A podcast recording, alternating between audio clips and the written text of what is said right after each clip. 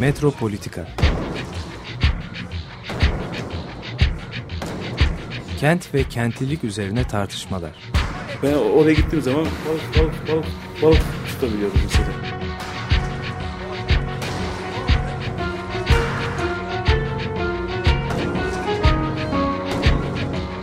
Hazırlayan ve sunanlar Aysim Türkmen ve Deniz Gündoğan İbrişim. Kapışıyor ya. Kolay kolay boşaltamadı. Yani elektrikçiler terk etmedi Perşembe Pazarı merkezini.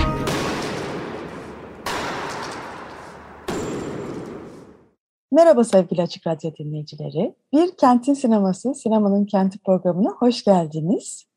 Ee, artık Kentin Sineması programımızı Spotify'da da dinleyebilirsiniz. Spotify'da sizlerleyiz. Bugün e, filmler, film endüstrisi ve neoliberal kentleşme üzerine konuşacağız. Ve bunu Fransa kentleri üzerinden konuşacağız. Marsilya ve Paris üzerinden konuşacağız. İpek Çelik Rappas, Koç Üniversitesi Medya ve Görsel Sanatlar Bölümü öğretim üyesi bizimle. Hoş geldiniz İpek Hanım. Hoş bulduk. Çok teşekkürler davetiniz için. Geçen hafta Fransa seçimleri olduğu için sinema üzerinden Fransa kentlerini ve bu seçimleri konuşmayı düşündük. İlk önce Fransa'daki e, özellikle Marsilya ve Paris'teki e, kentsel dönüşüm üzerine konuşacağız. Bu kentlerdeki film endüstrisine, bu kentlerin temsilleri üzerine konuşacağız. Daha sonrasında Fransa seçimlerini bu kentlerin dinamikleri üzerinden anlamaya çalışacağız. Evet, e, Marsilya'daki e, kentsel dönüşümü filmlerde nasıl görüyoruz? Marsilya'nın e, bir dünya kenti yapılma dinamiğini nasıl izliyoruz? E, şimdi önce bir e, kentsel dönüşüm ve e, bu kentlerin neoliberalizasyonu nedir? Burada kentlerin e, yerli halkından çok e, yabancı yatırımcılara ve yabancı alıcılara e, açılması e, ve e, kentin e, değerinin bu şekilde arttırılması sürecinden bahsediyoruz. Şimdi Marsilya'ya dönecek olursak, Marsilya bir liman kenti. Özellikle liman kentlerinde ve eski endüstriyel bölgelerinde, liman kentlerinin o eski hangar depo bölümlerinde e, büyük kentsel dönüşümler yaşıyor. Bunu işte Liverpool'da görüyoruz, birçok Avrupa kentinde görüyoruz, e, Marsilya'da görüyoruz ve bunu İstanbul'da da görüyoruz tabii ki. Marsilya ve İstanbul arasında büyük bir paralellik var aslında baktığımızda. Burada Galata Port'ta olan e, dönüşümü Marsilya'da çok açık ve net bir şekilde görebiliriz. Yani burada aslında hani bu limanlara gittiğimiz gittiğiniz zaman özellikle seyahat gemileri bu limanlara yanaştığında e, yolcuların işte e, gemiden çıktıklarında gördükleri aşağı yukarı aynı manzara. Yani Galata Port'ta olanla Marsilya'da olan aşağı yukarı birbirinin aynısı. Şimdi burada ne oluyor bu bölgelerde? Liman şehirlerinde bu eski tersane ve depo bölgeleri e, müzeler ve kültürel alanlar haline ve aynı zamanda alışveriş merkezleri haline dönüştürülüyor.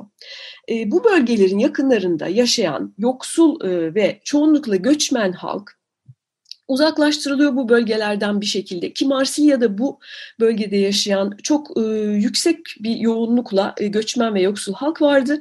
Bunların işte elektrik kesintileri, e, su verilmemesi, e, bir şekilde zorla buralardan uzaklaştırılma şeklinde bu bölge boşaltıldı ve bunun yerine e, işte çeşitli alışveriş merkezleri, e, çok büyük sinemalar e, ve çok büyük bir müze yapıldı. Bu müzenin ismi e, Akdeniz Medeniyetleri Müzesi. İşte müthiş bir mimar e, davet edildi. Bir İtalyan mimar, ünlü bir mimar.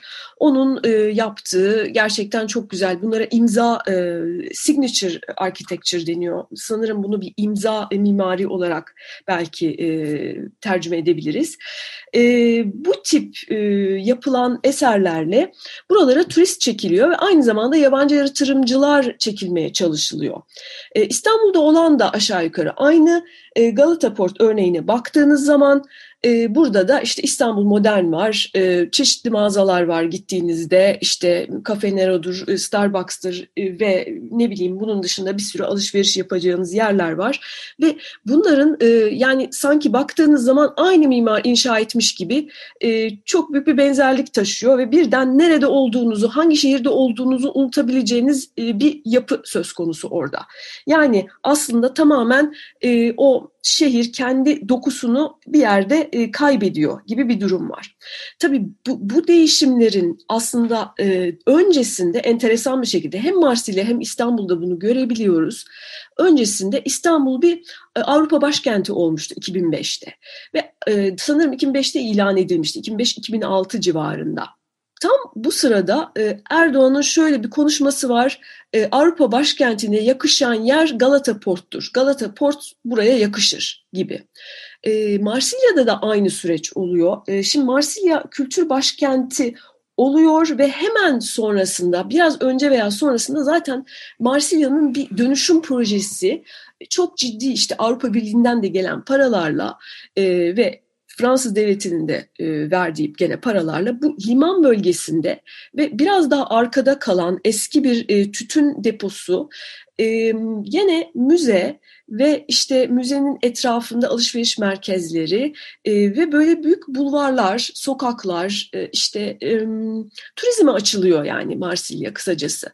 E, tabii bu arada turizm açılmasıyla birlikte sadece dışarıya değil iç turizm de burada önemli özellikle Fransa'da.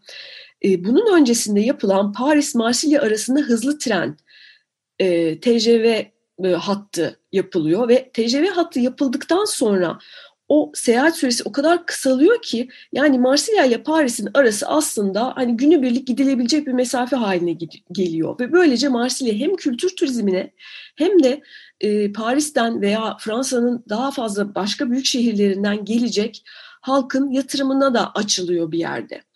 E, şimdi bütün bunlar olurken e, kültürün burada etkisi ne? E, şimdi benim biraz kendi çalışmamdan bahsetmek istiyorum. E, filmlerin ve kültürün buradaki etkisine e, girerken. Şimdi kültür ekonomisi bu tip atıl bölgelere e, yavaş yavaş giriyor. İşte burada illa hani alışveriş merkezinin yanında bir müze oluşturuluyor. Modern Sanat Müzesi genellikle. E, fakat bütün bunlar olmadan buralar çok uzun süre yani bu hangar bölgeleri veya herhangi bir endüstriyel alan çok uzun bir süre atıl halde duruyor zaten. Yani bu tip yatırımların yapılması çünkü çok ciddi milyonlarca euro, milyonlarca dolar yatırımlardan bahsediyoruz. Bu tip yatırımların e, yapılması, şekillenmesi, e, bir şekilde bu yatırımlar için finans sağlanması öyle çok kısa dönemde yapılacak şeyler değil. Büyük paralardan bahsediyoruz çünkü. E, bütün bunlar olurken bu kültürel yani bu hangarlar atıl bir şekilde dururken endüstri buralardan çekildiği zaman e, hangi ekonomi, hangi kültür ekonomisi buraya ilk girebiliyor diye e, sorduğumuzda benim burada kendi naçizane önerim film ekonomisinin buraya ilk giren, bu atıl bölgelere ilk giren ekonomilerden biri olduğu. Bu da aslında çok istemli bir e, sebepten değil, e, bu aslında tamamen e, film ve sinema, sinema ve televizyon sektörünün çok semüreye açık, iş ve iş gücü sömürüsüne açık bir sektör olduğundan kaynaklanıyor e, diye düşünüyorum. E, çok fazla araştırmamda e, film endüstrisinde, e, televizyonda ve filmde çalışan ekiplerle görüştüm. E, ve yani bunlar sadece film, televizyon değil, reklam e, içinde hani reklam çekimlerinde de bulunuyorlar. E, ve bu tip atıl endüstriyel alanların cazibesi gitgide artıyor. Hem reklamlar için artıyor. Önemli yani e, bir e, işte atıyorum spor markası eskiden herhangi bir spor markası çekimleri böyle daha güzel işte parlak evlerde belki yapılırken şimdi bana çekim ekiplerinin dediği e, bu tip böyle eski urban dediğimiz e, işte atıl bölgeler e, reklamlarda, dizilerde, filmlerde çok sık çekim alanı olarak kullanılıyor. Cazibesi olan alanlar bunlar. İşte atıyorum e, sörfçüler orada kayıyor, ateşlerin içinden atlıyorlar veya e, işte aksiyon filmleri çekiliyor buralarda. E, işte işkence sahneleri oluyor. Belki hatırlarsınız Kurtlar Vadisi'nin ilk bölümlerinde bu tip çok işkence sahneleri vardı. Hani bu tip dizilerde oluyor e, bu tip çekimler. E, Marsilya'da bakacak olursak 90'larda Luc Besson'un çok fazla yapımı var. E, bu tip atıl bölgelerde, eski hangarlarda bunlar daha e, gelişime, kentsel dönüşüme açılmadan bu tip alanlarda yapılan çok çekimler var. Şimdi e, bu tip alanlar çalışması zor koşullar. Yani atıl bölgelerde çalışmak öyle kolay bir şey değil tabii ki. Gidiyorsunuz bir kere ısınma yok, tuvalet yok. Ee, belki kırık camlar var, belki orada çatı çökecek. Ee, buraya herhangi bir kültür endüstrisinin mesela bir öğrenci fotoğraf çekmeye girebilir ama yani bir sektör olarak hangi sektör buraya girebilir dediğiniz zaman hani hangi sektör para yapıp da buraya girebilir dediğiniz zaman o zaman filmcileri görüyorsunuz. Çünkü filmciler her yerde çalışabilir. Film bir yere girip çıkabilir. Televizyon da aynı şekilde.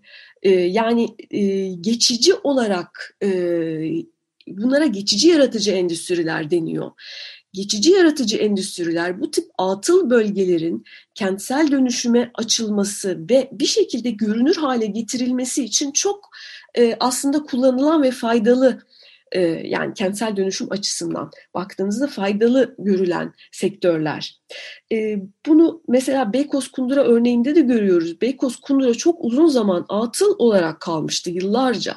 Sonra e, bir holding tarafından satın alındı. Aslında bu holdingin ilk satın aldıktan sonra buradaki amacı burayı otel haline dönüştürmekti. Fakat endüstriyel miras olan bölgelerde bu tip değişiklikleri yapmak çok kolay olmuyor. İzinler, izin süreci çok uzun sürüyor ve e, sahibi bu sırada gelen tekliflerle birlikte e, yani söylenen oydu röportajlarda kendisine gelen tekliflerle e, buraya yavaş yavaş sinemacıları, dizicileri e, ve bu çekimleri açık hale getirdi. Şimdi bu çekimler yapılırken bir takım prefabrik işte yapılar kuruluyor oraya veya setler kuruluyor. Setler kurulabilir. Yani set kurulmasının kültürel mirasın korunmasında engelli bir durum oluşturmuyor. Çünkü o setler yıkılacak, prefabrik yapılar oradan çekilebilir. Bu yüzden bu tip endüstriyel alanların film için öncelikli kullanımı çok yaygın ve çok kolay işlerine geliyor. Bu hani sadece Beykoz'da olmuyor. Toronto'da da aynı şekilde endüstriyel alanların bu tip kullanımı var. Ve dediğim gibi bu sektörün bir anda sömürüye açık olmasıyla da çok bağlantılı. Çünkü e, bu tip koşullarda çalışıyorlar. Yani soğukta çalışıyorlar. İnsanlar işte tuvalet olmadan dışarıda karavanlarda tuvaletlerini yaparak uzun saatler çalışıyorlar.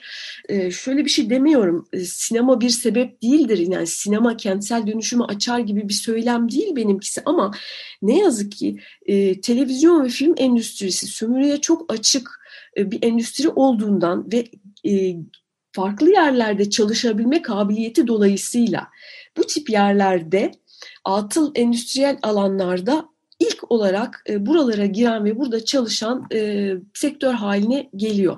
Seti konuştuk. Setlerin nasıl e, kenti etkilediğini konuştuk. Marsilya üzerinden ve İstanbul üzerinden konuştuk. İsterseniz şimdi filmler nasıl temsil ediyor Marsilya'yı?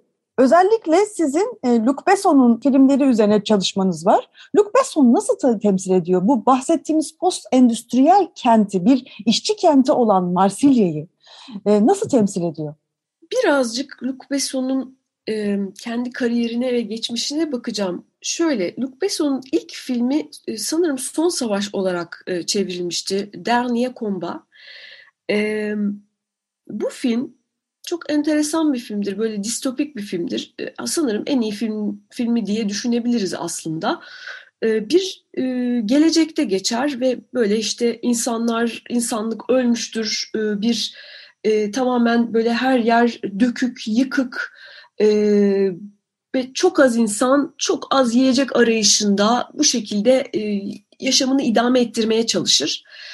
Şimdi bu filmin çekildiği yer e, Paris'te eski e, elektrik santrali e, EDF, ÖDF e, denilen Paris'in Saint-Denis bölgesinde ki orası böyle işçi sınıfının e, yaşadığı daha banliyö bölgesi olarak kabul ettiğimiz bir bölgedir. E, orada çekilmiş bu film.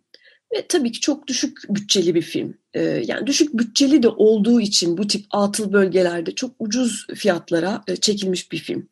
E, fakat buradan görüyoruz ki Luc e, bu tip endüstriyel bölgelerle ve kentsel dönüşüme açılacak bölgelerle enteresan bir ilişkisi var, kuruluyor.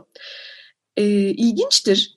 Daha sonra bu ÖDF yani ilk film, filmini çektiği e, eski e, fabrika yani ter, termik santral şu anda e, Luc Besson'un da yatırımcılığını yaptığı bir sinema okulu, e, kültür merkezi ve sinema stüdyosu haline geldi. Ve şu anda Saint-Denis bölgesi e, müthiş bir e, ranta açıldı. İşte Paris'le daha yakın e, bir işte hatlar kuruldu, tren rayları, hatları. E, yani Paris'e daha yaklaştı e, bu işte tren hatlarının geliştirilmesiyle. Yani Luc Besson eskiden film yaptığı yerde büyük bir yatırım yaptı. Marsilya'ya gelecek olursak, Marsilya tarihi açısından çok böyle geçmişten beri ikili şekilde temsil edilir. Bir tanesi güney şehridir, güneşlidir, işte güzeldir. Bir Panyol diye bir yönetmenin üçlemesi vardır. Sanırım 30'larda ya da 40'larda çekilmiş. Yani bu üçlemede aslında biz Marsilya liman, Marsilya bir liman şehri. Bir böyle hani aile, gelenek, e, işte geleneksel oyunları görürüz. Geleneksel kart oyunları, geleneksel işte e, büyüklerin oynadığı top oyunları, golf gibi bir oyunları vardır onların. Bunları görürüz. Geleneksel içkiler, işte bir tavernada, meyhanede geçer olaylar, e, past, e, pastek içerler e, devamlı. E, Marsilya'nın bir böyle hafif bir nostaljik, işte ne güzel bir kent, güneşli ve güney kenti. Bu şekilde temsili vardır. Fakat burada Marsilya'nın biz çeşitliliğini hiç görmeyiz. Bu filmlerde bütün yansıtılan Marsilya bizim için beyaz, işte beyaz Fransız Marsilya'sıdır. Fakat e, Marsilya aslında çok çeşitli bir şehirdir. Marsilya İtalya'dan, İspanya'dan bir liman kenti olduğu için hatta e, Senegal e, sinemasının çok önemli yönetmeni e, Usman Semben uzun süre Marsilya limanında işçi olarak çalışmıştır. E, ve hani çok Afrika sinemasının e, böyle hani duayen yönetmenlerinden e, sayılan birisidir Semben. E, ve yani Marsilya çok işçi göçü alır. Cezayir'den özellikle. Yani Marsilya'nın hatta bir Arap şehri olarak e, Marsilya yabancı Marsilya olarak e, tabir edilir. E, bir komedi filmi vardı. Şimdi adını çok e, net hatırlayamıyorum ama e, yani böyle kendileriyle de dalga geçerler. E, böyle iki işte yabancı insan kendini Marsilya'da bulur. Şimdi geldik biz daha doğrusu Paris'e gitmeye çalışırlar. Birden kendilerini nerede olduklarını bilmedikleri bir Fransız şehrinde bulurlar. Geldik mi Fransa'ya derler. Hayır burası Fransa değil burası Marsilya der işte Marsilyalılar. Hani böyle bir çünkü Marsilya'nın öyle bir tarafı vardır. Hatta işte Marsilya'nın e, futbol takımıyla Paris'in futbol takımı arasında çok büyük bir çekişme vardır e, falan. Yani Marsilya böyle bir Arap şehri, yabancı şehri. Hala da çeşitliliğin çok olduğu bir şehirdir. E, tabii bu TCV'nin yani tren hattının kurulmasıyla ve Marsilya'nın kültür başkenti haline gelmesiyle e, Marsilya'ya daha çok e, aslında beyaz orta sınıf insanların göçü başladı. Ee, yani Marsilya'daki fiyatlar artmaya başladı, e, kiralar artmaya başladı ve e, şehirde yaşayan e, göçmenler ve işçi sınıfı ve daha fakir olan insanlar şehrin çeperine gitmeye ve bu hani müthiş güvenlik önlemleriyle kültür başkentinin getirdiği işte her yere kamera koyulması ve yani tabii ki bu hapishanedeki olan e, nüfusu da arttırıyor. Ama Marsilya'nın zaten daha evvel her zaman için bir bu e, bir suç kentidir diye bir şeyi vardı. Öyle bir e, ünü vardı. Sinemada da bu vardı. Yani bir yandan Marsilya güneyin sıcak, nostaljik, güzel e, işte denize girilen şehri ama bir yandan da suçla ilişkilendirilen 20'lerden 30'lardan beri.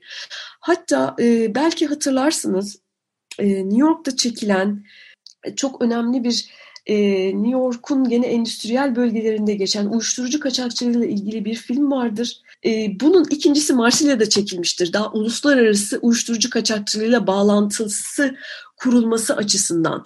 E, yani e, Marsilya her zaman için böyle suçun, kokuşmuşluğun gene Marsilya'da yazılan e, böyle noir hikayeler, dedektiflik hikayeleri vardır. Yani her zaman için böyle suçla ilişkilendirilmiş, karışık, böyle ne olduğu belli olmayan, özellikle limanında çok böyle güya suçun işlendiği bir kent olarak zaten temsil edilmiştir. Şimdi Luc Besson'a geri dönecek olursak 90'larda aslında bu janraya geri döndü. E, bu türe geri döndü Luc Besson. Gene suçla ilişkilendirildi ama Taksi diye bir e, seri yaptı, prodüksiyonunu yaptı. Şimdi bu Taksi serisinde işte bir e, şey e, Cezayirli bir taksi şoförü kendini polise yardım eder şekilde buluyor. Ve polisin temsili orada işte komik, beceriksiz, beyaz bir e, polis e, memuru. E, bu seride hani Marsilya bir şekilde e, suç şebekeleri var fakat suçu bastıran, suç ve uluslararası suç şebekeleri bunlar enteresan bir şekilde. Fransız değil, uluslararası işte Çin'den geliyorlar, Belçika'dan geliyorlar ve bu şebekeler bir şekilde Marsilya'ya geliyorlar. Yani hani burada suçun orijini, temeli Fransa'dan kaynaklanmıyor, dışarıdan geliyor. Ama bir yandan uluslararası suç şebekesi olunca aslında Marsilya da uluslararası bir şehir, uluslararası bağlantısı olan bir şehir olarak gösteriliyor. Ee, ve yani bu taksinin temsili bir yandan şimdi bir filme araba soktuğunuz zaman veya herhangi bir araba olsun, tren olsun, bisiklet olsun e, bunların e, yani metaforik olarak anlamı hep bir e, aslında sınıf atlama, yükselme veya hareketlilik. Bu hareketliliğin temsili. Yani sinemada hareketlilik çok eskiden beri temsil eden bir e, bir konu zaten. Ama bu sınıfsal olarak, sınıf atlama olarak da düşünülebilecek bir hareket. Mesela İtalyan sinemasında bisiklet hırsızlarını düşünürseniz orada e, çok basit bir hikayedir bisiklet hırsızları. Çok önemli bir neorealist filmdir e, bisiklet hırsızlarında o bisiklet sınıf atlamayı temsil eder. Çünkü bisikleti olmadan o çok fakir bir adamdır ve onun işi olmaz. Yani işi o bisiklete bağlıdır tamamen ve orada sınıf atlama bisiklet üzerinden temsil edilir. E, yani burada da aslında Marsilya'nın şehir olarak sınıf atlaması benim gözümde bu taksinin oradan oraya hareketliliği, hızı ve Marsilya'nın artık böyle bir hani e, suç problemini çözen uluslararası bağlantıları kuvvetli e, ve bir şekilde hızlı olarak ilerleyen ve yeni döneme atılan bir şehir olarak temsili bu taksi serisiyle ortaya çıkmıştır. Ve şu anda bile hani Macron e, çok yeni bir e, demeçte bulunmuş. Marsilya'yı 2030'da tamamen suçtan arındıracağız ki Mars, e, Macron çok fazla böyle bir güvenlik söylemleri e, kurmaya başladı. Marsilya veya herhangi bir şehir aslında şehirlerin çoğu, Avrupa şehirlerin çoğu film yatırımları çekmeye çalışıyor. Çünkü filmleri çektiğiniz zaman e, buraya tabii turizm de çekebiliyorsunuz. E, ama bir yandan da film yatırımı konusundaki şehirlerin düşüncesi biraz e, biraz abartılı. Aslında film yatırımları çok büyük yatırımlar değil. Yani filme giden paralar e, dışarıdan gelen insanlara giden paralar bunlar. Veya işte atıyorum orada Hilton'da kalıyorlar ama sonuçta Hilton'da kaldıkları zaman Hilton yabancı bir otel zinciri işte paralar oraya gidiyor. Ama böyle bir hani film çekildiği zaman oraya sanki iş, iş gücü çekilecek, iş çekilecek. Oranın ekonomisi birdenbire böyle patlayacak gibi bir e, inziba yani inziba yaratıyor. Bu biraz da yanlış bir e, bir düşünce. Fakat e, yani çok büyük bir yatırım var e, film ekonomisine. Marsilya da bu şekilde yatırımlar yapıyor. Ve Marsilya'nın amacı filmleri çekmekti ve 90'larda ve 2000'lerde gerçekten çok fazla aksiyon filmi çekti. Ve e, şöyle bir imaj verdi. Tamam suç var ama biz suçu çözüyoruz. Çetelerin peşindeyiz gibi bir yandan filmlerin altında yatan böyle bir işte e, mesaj vardı. Evet, bu e, harika sohbete bir kısacık müzik arası vermemiz gerekiyor. E, İpek Çelik Rappas'la olan e, Fransa kentlerinin temsili e, programımıza müzik arasından sonra devam edeceğiz. E, Aşkey e, Le Saltanbank'tan dinliyoruz. Ola Şeryen. E, bu parça aynı zamanda Mavi En Sıcak Renktir de geçen bir parça. Şimdi bunu dinliyoruz. Evet, Aşkey e, Le Saltanbank'tan dinledik. Ola Şergen. İpek Çelik Rappas'ta olan programımız devam ediyor. Fransız kentleri üzerinden e, Fransa'yı, Fransız kentlerinin temsili üzerinden Fransa'yı konuşuyoruz ve programın e, bu bölümünde geçen hafta olmuş olan Fransa seçimlerini konuşacağız. Macron'u biraz konuşacağız. E, evet, Paris nasıl temsil ediliyor sinemada? Paris'te olmuş olan bu Grand Paris projesinin temsili, kentin dönüşümündeki, neoliberalizasyonundaki etkisi nelerdir? Paris'in sinemada temsili de genellikle e, böyle ikili bir temsil. Aslında bu da bir tesadüf değil. Yani Fransız kentleri çünkü genel olarak çok e, merkez ve çeper halinde ilerleyen kentler. Merkezde e, bu Paris'in çok bilindik sembolleri işte Eyfel Kulesi, Notre Dame Katedrali, eski böyle bu Haussmann e, binaları, bulvarlar, e, muhteşem işte büyük tavanlı e, evler, binalar bir yandan bunların temsilinden bahsediyoruz. Bir yandan da 90'larda daha çok e, böyle ortaya çıkan ve ilerleyen bir banliyö sineması var. Bizim banliyöden anladığımız daha çok e, işte bu e, işçi sınıfının zamanında yerleştirilmiş olduğu, fabrikaların olduğu bölgelere daha yakın, e, şu anda biraz bir TOKİ'ye benzer toplu konutlar olarak inşa edilmiş olan e, büyük böyle işte 20-30 katlı apartmanlardan bahsediyoruz, siteler. E, bunlardan bahsediyoruz. E, bir de bunların temsili var. Özellikle 90'larda işte belki e, dinleyiciler hatırlar, e, La En e, protesto olarak çevrilmişti. Türkiye'de de çok izlenmiş, çok meşhur olmuş bir filmdi. İşte banliyöde bir grup gencin e, işte e, polisle aralarındaki işte geçen tartışmalar ki bu çok fazla temsil edilmiş bir konudur aslında. Banyodaki polisin e, işte oradaki gençlere olan şiddeti ve o gençlerin işte işsizliği, e, zamanın bir şekilde geçmemesi, bir bekleme hali her zaman e, veya işte ucuz işte askeri ücretli işlerde çalışıp servis sektöründe çalışmaları gibi ve bir şekilde onların merkeze uzaklığı hatta protesto filminde bu e, merkeze geldiklerinde e, birden böyle arkada Hitchcock'un vertigo efekti e, olarak gösterilir. Yani daha doğrusu merkezde ne yapacaklarını bilemezler banyodan gelenler. Merkeze aslında çok hem uzak yaşarlar hem de merkezde davranış tarzları nasıl olacak? Bir yandan merkezde onları polis yakalar. Her zaman böyle bir kimlik sorma, yakalama. Özellikle beyaz değilsen e, bunların e, bir tehdidi vardır. Yani e, Lain'in yansıttığı bu banliyö ve yani şehrin çeperinde yaşayanlar, e, daha fakir işçi sınıfı temelli veya göçmen temelli insanlar ve mer şehrin merkezinde yaşayan daha böyle burjuva, orta, orta üstü sınıf insanların ikiliği e, aslında şehrin yapısından da kaynaklanan bu ikilik çok fazla sinemada yansıtılmıştır ve genelde sinemada sınıfın temsili bu ikilik üzerinden yansıtılır.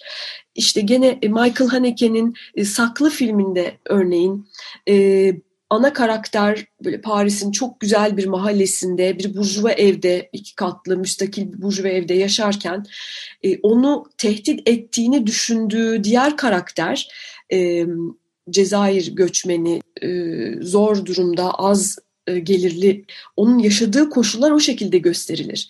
E, yani Paris'in temsili bir yandan böyle biz Amelie filminde atıyorum Midnight in Paris Paris'te e, gece yarısı e, Woody Allen'ın filminde gösterildiği gibi Paris romantik bir şehirdir.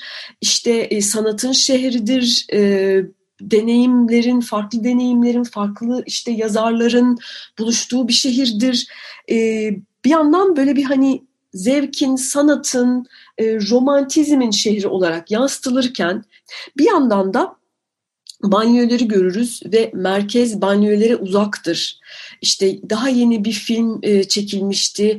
Ladili'nin e, hatta Oscar'a aday olarak gösterilmişti. E, gene ismini hatırlayamadım nedense filmin ama orada da filmin başlangıcı gene Zafer e, arkında başlar ve daha sonra banyolarda devam eder. Yani bu ikilik, şehirdeki mekansal ikilik, şehrin merkezi çeperi arasında o çok monumental yapılarla e, banliyödeki o daha kare ve eski modernist mimarinin farkı bir yandan da sınıf farkını ve hatta beyaz ve beyaz olmayan halkın farkını aslında gösterir. Yani Fransa'da banliyö kelimesini kullandığınız zaman aslında hani bir sosyoloğun bu konuda araştırması var. Banliyö kelimesi sadece mekana değil aslında beyaz olmayan insanların yeri imgesine de referans olarak kullanılır genellikle. Burada Şimdi, e, çok kısacık bir e, parantez içinde varoş da aynı şekilde e, bir anlam kazanıyor. Geçen hafta hatta bu konuda konuştuğumuz için, evvelki hafta bu konuda konuştuğumuz için benim için de birebir çağrışım yaptı. E, bir mekan e, ismi olarak hatta damgalama ismi olarak çıkan varoş daha sonra e, tam da sizin demin bahsettiğiniz gibi o insanların da e, o insanları da e, simgeleyen bir anlama, bir kelimeye dönüşüyor. Aynen. Yani varoşta olduğu gibi banliyönün de anlamı bu. Ki aslında banliyö yani e, ki bu seçimlerden bahsederken bu konuya geleceğim. Aslında banliyö e, sadece yani renk beyaz olmayan insanların oturduğu banliyöler değil. Bir yandan da ikinci farklı bir banliyöler var e, Fransa'da özellikle Paris'in çevresinde. Bunlara böyle e, pavyon e, yani pav, pavyon kelimesi e, Türkçe'de bizim pavyonla tam olarak karşılık gelmiyor. İki katlı küçük evler, etrafında bahçe olan. Yani aslında bunlar da banliyö. Daha böyle Amerikan tarzı banliyöler de var Fransa'da. Yani iki tip banliyö var ama daha çok banliyö olarak kafada şekillenen işte e, böyle hani sizin dediğiniz varoş aslında. Şimdi Grand Paris projesi de aslında bu banyolarla çok bağlantılı. 2007'de başladı bu proje Sarkozy döneminde e, ve aslında 2005'te e, hatırlarsanız çok büyük bir e, isyan çıkmıştı Paris'te. Böyle aylarca süren ve hatta Paris'in e, bir Clichy-sous-Bois diye bir bölgesinde başladı. Fakat daha sonra daha farklı bölgelere de yayıldı bu. Farklı şehirlere, farklı bölgelere de yayıldı ve çok uzun süre dinmeyen bir isyan. Bu isyan tabii genellikle isyanlar böyle başlıyor. Birkaç genç çocuğun polis tarafından takip edilmesi ve kaçarken polisten bir elektrik santraline girip orada saklanıp çarpılması sonucu ve ölmesi sonucunda başlamıştı bu isyan. Şimdi bu isyanın sonucu olarak e, şöyle bir söylem geliştirildi Sarkozy döneminde ve Sarkozy'nin o zaman başbakanı e, Emmanuel e, Valls vardı ve dedi ki biz bu şehrin çeperini şehrin merkeziyle birleştireceğiz. Bu ayrılık var, şehirlerde bir bölünme var. Biz bu bölünmeyi çözeceğiz. Bir ulaşım hattıyla mer çeperi merkeze getireceğiz. Ee, şöyle gerçekten de Klişi Subois aslında 20 kilometre yani çok uzak bir mesafe değil 20 kilometre Paris'e. Fakat o zaman 2005 döneminde 2007-2005 o dönemlerde e, Klişi Subois'dan Paris'e ulaşım 2 saat sürüyordu. Yani işte trendir, otobüstür. Gerçekten ulaşım hatları e, çok yani bu şehrin çeperinde yaşayanlar için eziyetli. E, Şimdi buradaki kentsel yani bizdeki kentsel dönüşüm projelerinden biraz daha farklı olarak e, Grand Paris projesi e, tamamen bir ulaşım ağı projesi aslında. Yani şehrin çeperini, şehrin merkezine birleştirme. Yani orada aş- planlanan aşağı yukarı 200 kilometre kadar e, metro ve tren ağı getirmek bu bölgelere. E, ve çevrede yollar, periferik yollar yapmak aynı zamanda. Ve bunları, bu bölgeleri iş merkezlerine daha çok bağlamak. Defans, La Defans böyle büyük bir iş merkezi. E, gene havaalanlarına bağlamak bu bölgeleri. Hem bu sosyalist hem de e, işte sağ partileri, merkez sağ partileri birleştirmiş olan bir proje. Çünkü söylemi biz banyoları işte onların uzaklaştırılmasını bir şekilde uzak değil yakın hale getiriyoruz ve onları içimize katmaya çalışıyoruz. Fakat e, bir yerde yolları geliştirdiğiniz zaman hani bunu Türkiye'de de çok örneğini görüyoruz. Bakın ikinci köprü açıldıktan sonra nereler gelişti? Ümraniye gelişti, Ataşehir gelişti. Mesela orada çok büyük bir işte kentsel dönüşümler oldu burada. Ranta açıldı bu bölgeler. Yani bir yerde ulaşım ağını geliştirdiğiniz zaman orada aynı zamanda rantı da e, ve yatırımı çağırıyorsunuz oralara.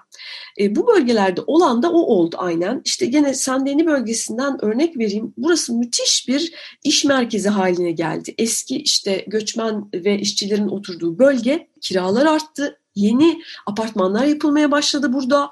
İşte gidip baktığınız zaman işte e, bir e, bir odalı stüdyolar, e, iki odalılar, daha geniş evler. İşte Paris'in Paris küçük geliyorsa size işte buraya taşının orta sınıf, ortanın üstü sınıf. Tabii burada çok büyük bir yabancı yatırım, yatırımcıları çekme derdi var. Ee, yani ve öyle de oldu. Paris e, emlak piyasasında e, adı sayılır kurumların tespitlerine göre Avrupa'da yatırım yaptığınız zaman en çok getirisi olabilecek şehir olarak görülüyor. Yani hangi şey param var, hangi şehirde ev alayım, hangi şehirde yatırım yapayım derseniz size diyecekleri şehir Paris. Ee, yani bu açıdan yerliler ev bulamazken Paris'in evler boş. Ee, Paris Avrupa'nın en fazla boş eve sahip e, şehri ne yazık ki. Evler boş duruyor çünkü ya yatırımcılar alıyor burada oturmuyorlar, satmayı bekliyorlar ya da Airbnb'ye tabii Airbnb'nin de çok büyük bir etkisi var fiyat artışlarında. Bunu Airbnb evi olarak e, değerlendirmeyi tercih ediyorlar. Yani Grand Paris projesi aslında e, Paris'te rantı, Paris'i ranta açan, Paris'in çeperini ranta açan ve e, fiyatları da çok ciddi olarak arttıran bir projedir.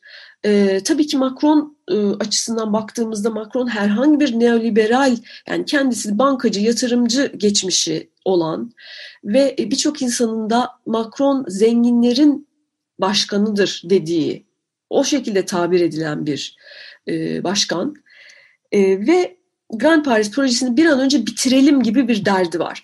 Orada hala bitirilememesinin sebebi de e, işte belediye, sosyalist bir belediye, bir yandan hükümet e, işi bitirmeye çalışıyor, bir yandan sosyalist belediyenin sanırım bir e, tepkileri var. Hani iki tarafın kontrol, Paris'i kontrol etme çabasından dolayı hala çözüme ulaşamamış bir proje. Tabii ki çok büyük eurolarla, çok büyük paralar harcanmış. 4,5 milyar euro mutlaka olimpiyatlara kadar bir yandan da sanki çok ihtiyacı varmış gibi Paris'in 2024'te Paris olimpiyatları yapılacak.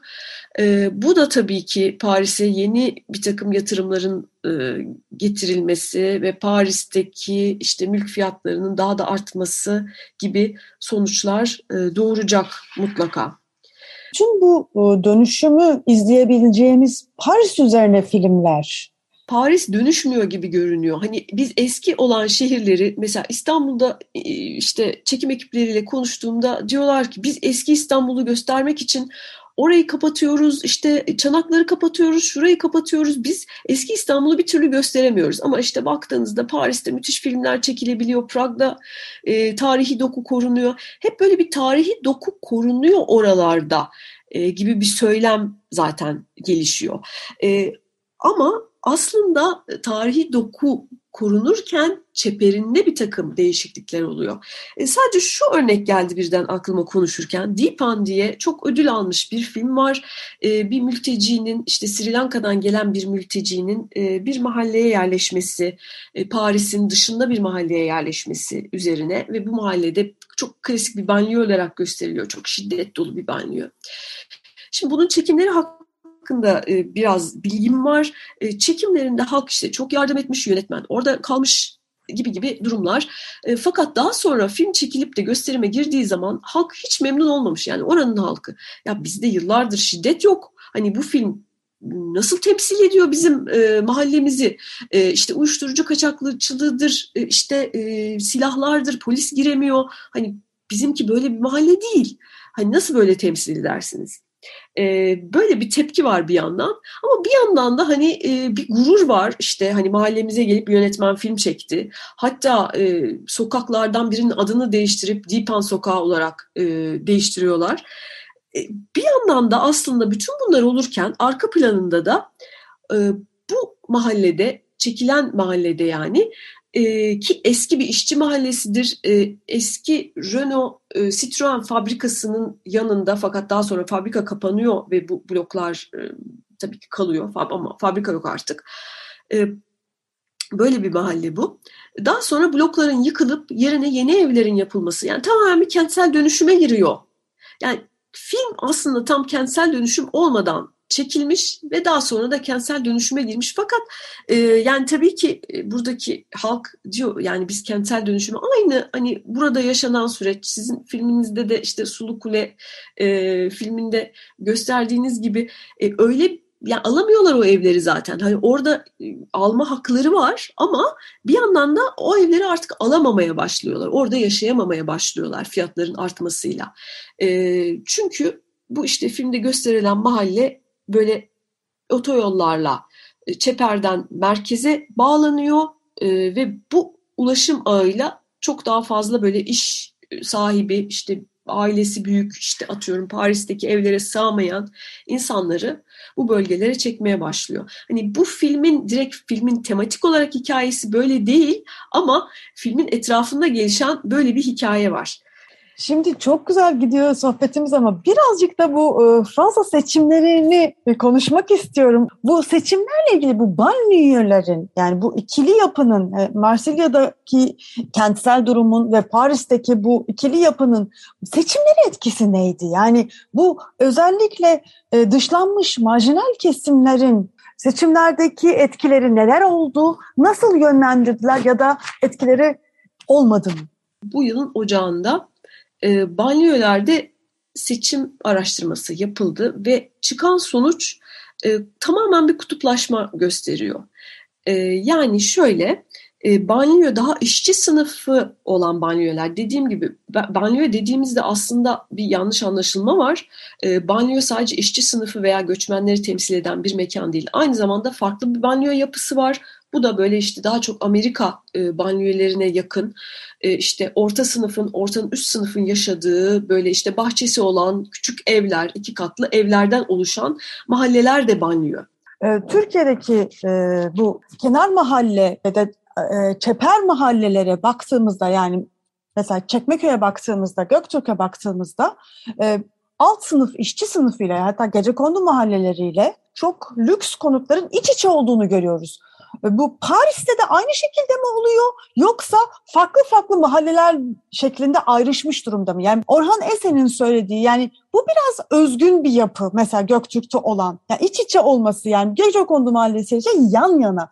Yani aynı mahallenin içinde o mahalleyi kullanıyorlar. Ama e, sanki Paris'te daha ayrışmış yani evet e, banyo dediğimizde böyle mahallelerden böyle lüks e, sitelerin, lüks evlerin olduğu mahallelerden de bahsediyoruz ama sanki e, iç içe değiller diye bir izlenimim var benim. İç içe değiller, haklısınız, yan yanalar. Yan yana diyebiliriz bunlara.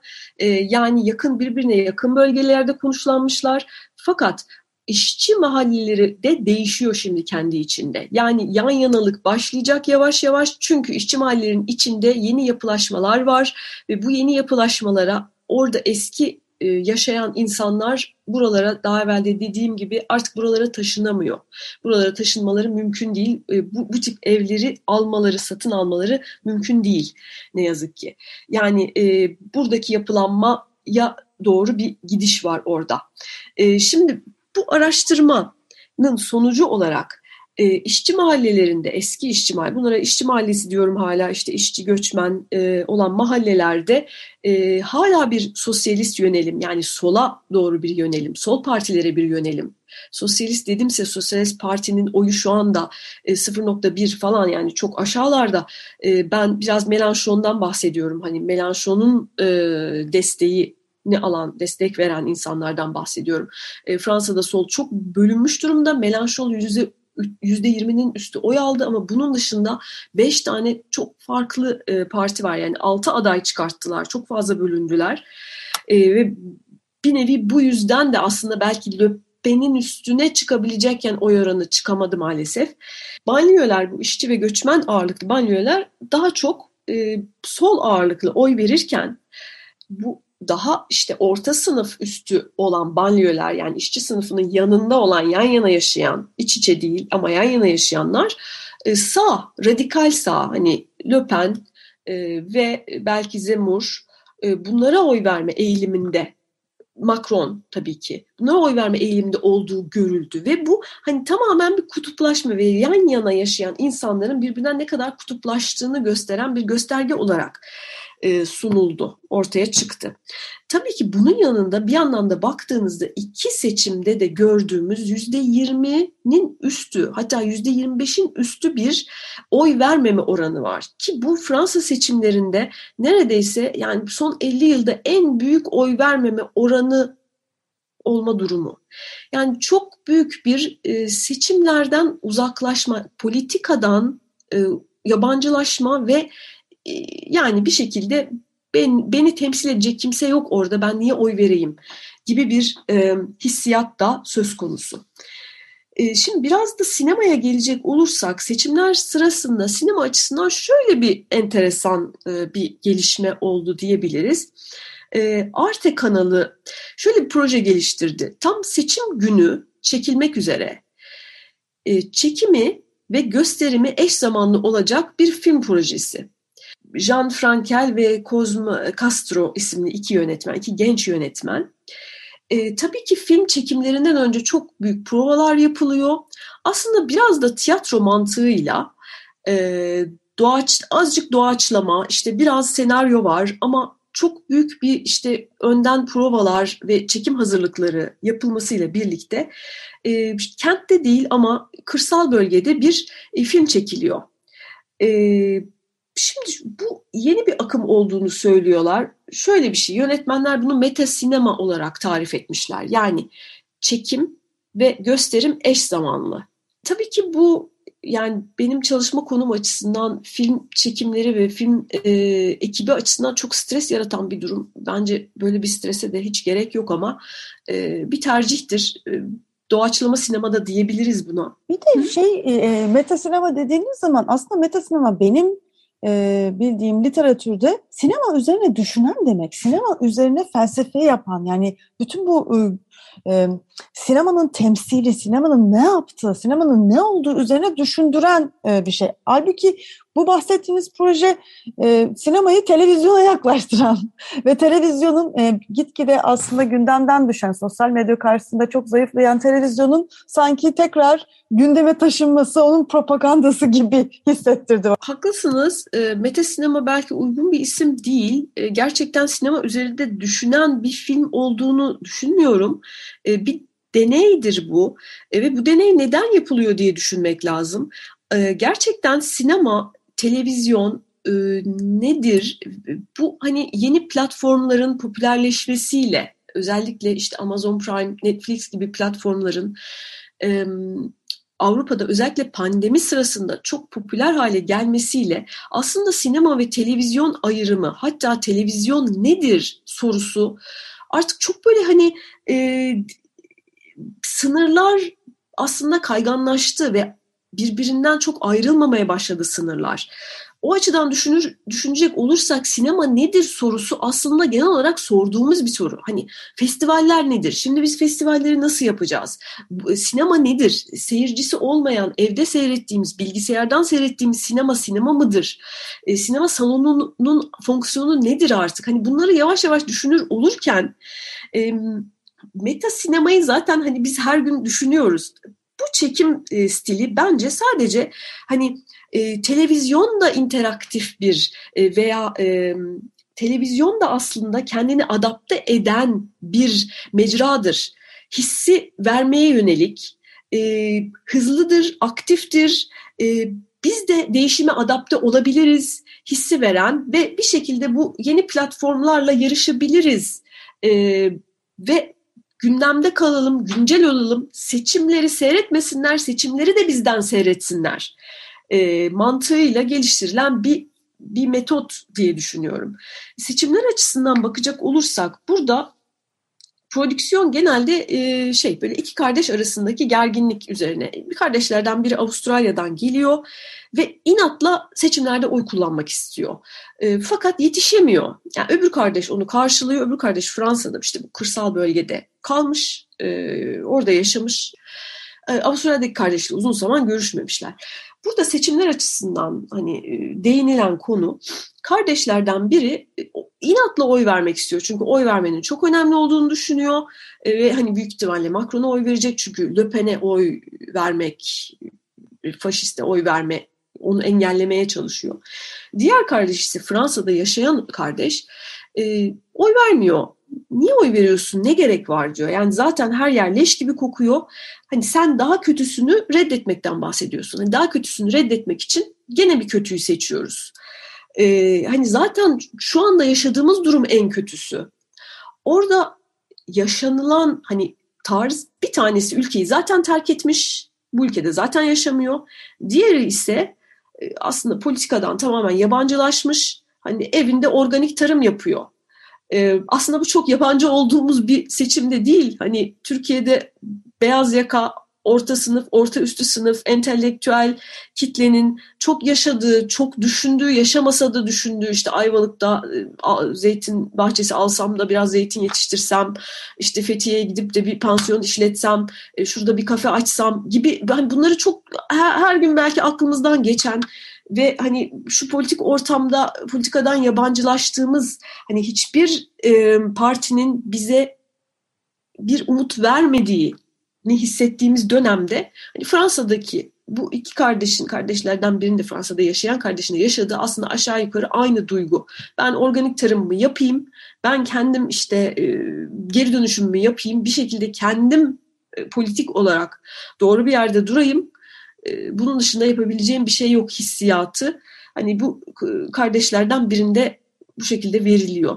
Yani hani enteresan bir film çekimi, yapımı izlenebilir. E, YouTube'da de bir şekilde var. Ne yazık ki altyazısı yok ama YouTube'da izlenebilir. Bu filmin ismi e, Jour de Gloire yani Zafer Günü. E, bu örneği de e, bize aktardığınız için ve seçimleri böyle bir örnek üzerinden tartışabildiğimiz için çok teşekkür ederiz. E, başka programlarda da sizin diğer kentler, mesela Atina üzerine olan e, çalışmalarınızı da e, duymak isteriz. E, bu program için çok teşekkürler. Ben teşekkür ederim. E, herkese de iyi bayramlar dilerim şimdiden. Herkese ben de iyi bayramlar diliyorum.